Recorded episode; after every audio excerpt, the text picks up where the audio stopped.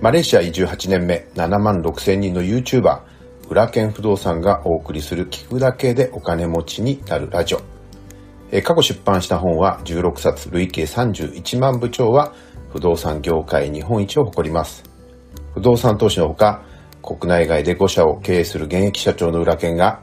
ファイヤーを目指すあなたのために、具体的な方法論やお金や幸せについても語ります。おはようございます。こんにちは、こんばんは。ラタです。えー、マレーシアに移住して今年でもう8年になるんですけれども、えー、コロナがなければ普段なら世界中を飛び回って、えー、不動産投資をしたり、えレーシングチームを運営したり、まあ、日本では、まあ、本業のコンサルティングだとか、不動産管理だとか、不動産実務検定の運営だったりだとか、障害者向けのグループホームを運営したりもしています。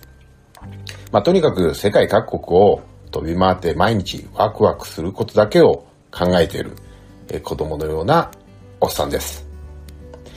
えこのチャンネルはですね、お金に縛られず自分らしい生活がしたい、起業して成功したい、夢を実現したい、そんなあなたのために僕の経験をシェアさせていただいて、えファイヤー、えー、セミリタイヤしていただくための番組です。さあ、今日の本題なんですけれども、すべてのビジネスマンは煙突町のプペルを見なさいというテーマなんですけれども、え昨日ですね、えー、YouTube の最新動画をアップしました。で、今日はですね、この話をですね、このボイシーでもしたいと思うんですよね。これね、ゴミ映画なんですよ。あ、内容がゴミなんじゃなくて、内容は素晴らしくて、ゴミ人間の映画ということですよ。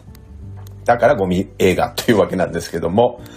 多分ね、僕はもう数えてないですけど、10回以上泣きましたよね。普段はほとんど映画を見ても泣かないんですけれども、一度だけ、えー、映画で泣いた映画があります。これ大好きな僕のね、映画なんですけれども、アルパチーノ主演のセント・オブ・ウーマンというですね、これ退役軍人のお話なんですよ。これね、最後がね、もうほんと、全身に電気が走るぐらい感動するんですよね。で、涙が溢れ出る。すごい映画なんですけれども、これ以来だったんじゃないかなと思いますね。ただね、本当に監督のね、西野さんはとにかく天才ですよ。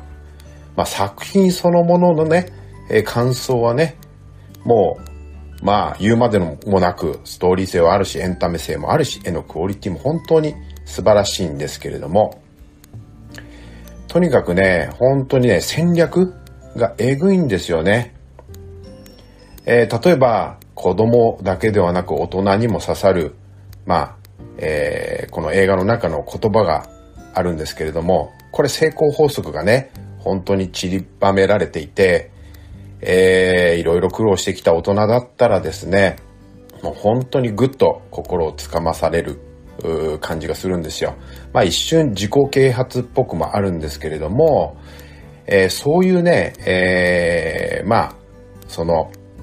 言葉をね、すべて実践してきた、まあ僕らなんかから言わせると、こういう刷り込みとか自己暗示はとっても重要だったりするんです。結局ビジネスっていうのはいかに自分の夢や成功を疑わずに信じた道を突き進めるかだと思うんですよね。で、そういう夢に向かう過程こそがワクワクするし、自分を前に進める原動力になるんですよね。なんで、えー、まあ自己啓発っぽいなぁとは言わずですね、素直に受け止めてほしいなと思います。まあね、あのー、もうずっと言ってますけども、この作品のクオリティはね、まあ元よりですね、西野さんのこのね、夢の描き方がエグいんですよ。あの、西野さんはね、このプペルでディズニーを超えるなんてことをね、大風呂敷というか、大ボラを吹いてるわけなんですけれども、ただね、このディズニーを超えるという戦略がですね、この映画の中にすごくこう散りばめられているというか、もう設計というかもう戦略がですね、もうなんでしょう、こう描かれてるんですね。例えばオープニングにハロウィンダンスがあるんですけれども、まあ子供たちがですね、ハロウィンの仮装して踊るシーンがあるんですが、あとはね、ジェットコースターのようなアトラクションがあったりとかですね、もうこれね、まあディズニーランドでね、みんなアトラクション、パレードとか見ると思うんですけども、そういうのとですね、思いっきり被るんですよ。もうプペルランドそのものなんですよね。で、夢って具体的にイメージしないと実現しないって言いますけれども、彼の夢はですね、この全て、えー、この作品に描かれていると感じました。さらにはですね、このプペルっていうのは、まあ、名字が、えー、ハロウィンプペルっていうんですけれども、ハロウィンの日に生まれたという設定になってるんですよね。なんで、毎年ハロウィンの時には絶対プペルを思い出しちゃうでしょ？っていうね、そういう仕掛けがですね、えー、あるんだろうなというふうに思えたりとかですね。そうすると来年の3、えー、10月31日には渋谷のですね、スクランブル交差点に何人プペルがいるんだろうみたいなことを想像したりだとか、まあそういうことを考えてのストーリー、えー、テイリングだと思うんですよ。で、少なくとも僕の誕生日ハロウィンなので、絶対プペル思い出してしまうと思うんですよね。うん。それと、あの作品の中で地域通貨として腐るお金っていうのが出てくるんですけど、これめっちゃ経済の勉強になるんですよ。で僕は常々使わないと腐るお金を発行したら絶対に景気は良くなると思っていたんですけれども、それが映画の中で出てきたんで、本当にびっくりしたんですよね。腐るお金は使わないと価値がなくなりますから、絶対にお金使い切りますよね。なんで、景気は良くなって国も税収が入ってみんなが潤うんですけれども、日本はなぜ景気が30年も悪いのかっていうと、みんな将来が不安なんでお金を使わずに貯金しちゃうんですよね。だから政府はみんなが溜め込んだ、まあ預金をね、引き出そうと思って国債を発行して銀行に我々の預金を使わせて買い取らせて、で、借金を増やしちゃってるんですけれども、こうするといつかは財政破綻してしまうことになっちゃうんです。その点、腐るお金お金だったらね、絶対に腐る前に使いますよね。だから、まあ、健全な形で景気が良くなるわけなんですけども、この腐るお金っていうのは実話なんですよ。1914年にドイツの経済学者ゲゼル博士が提唱した自由通貨と言われるものなんです。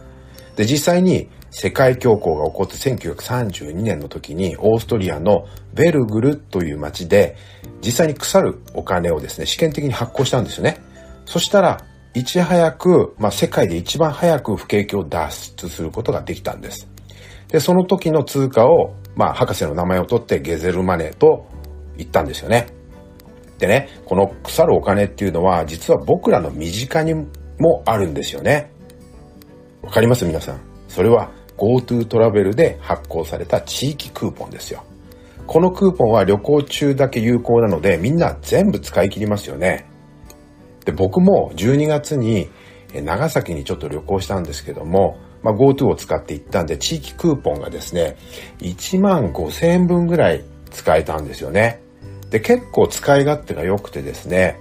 まあ、薬局に、えー、行ったりとか、まあ、お土産も買ったりだとか、あとはちょっとした、まあ、お昼食べたりとか、あるいはレンタカーを借りた時も全部使えたんですよね。で、最後に、まあ、多少残っちゃうんで、空港のお土産カウンターで全部使ったんですけれども、やっぱりね、腐るっていうか、もう明日使えないっていうふうに思うと、全部使うんですよね。うん。なんで、えー、この日本もね、腐るマネー発行すれば、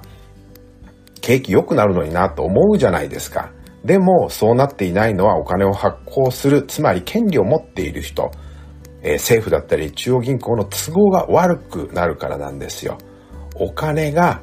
ね、腐っちゃうと都合が悪くなるんです。そこには利権が絡んでるわけなんですね。で、このプペルではこういった背景から煙突末ができて、一部の権力者以外は情報が遮断されているというストーリーがあったんですけども、これがですね、非常にうまく、こう、ストーリーを展開していって、めちゃくちゃ面白かったんですよ。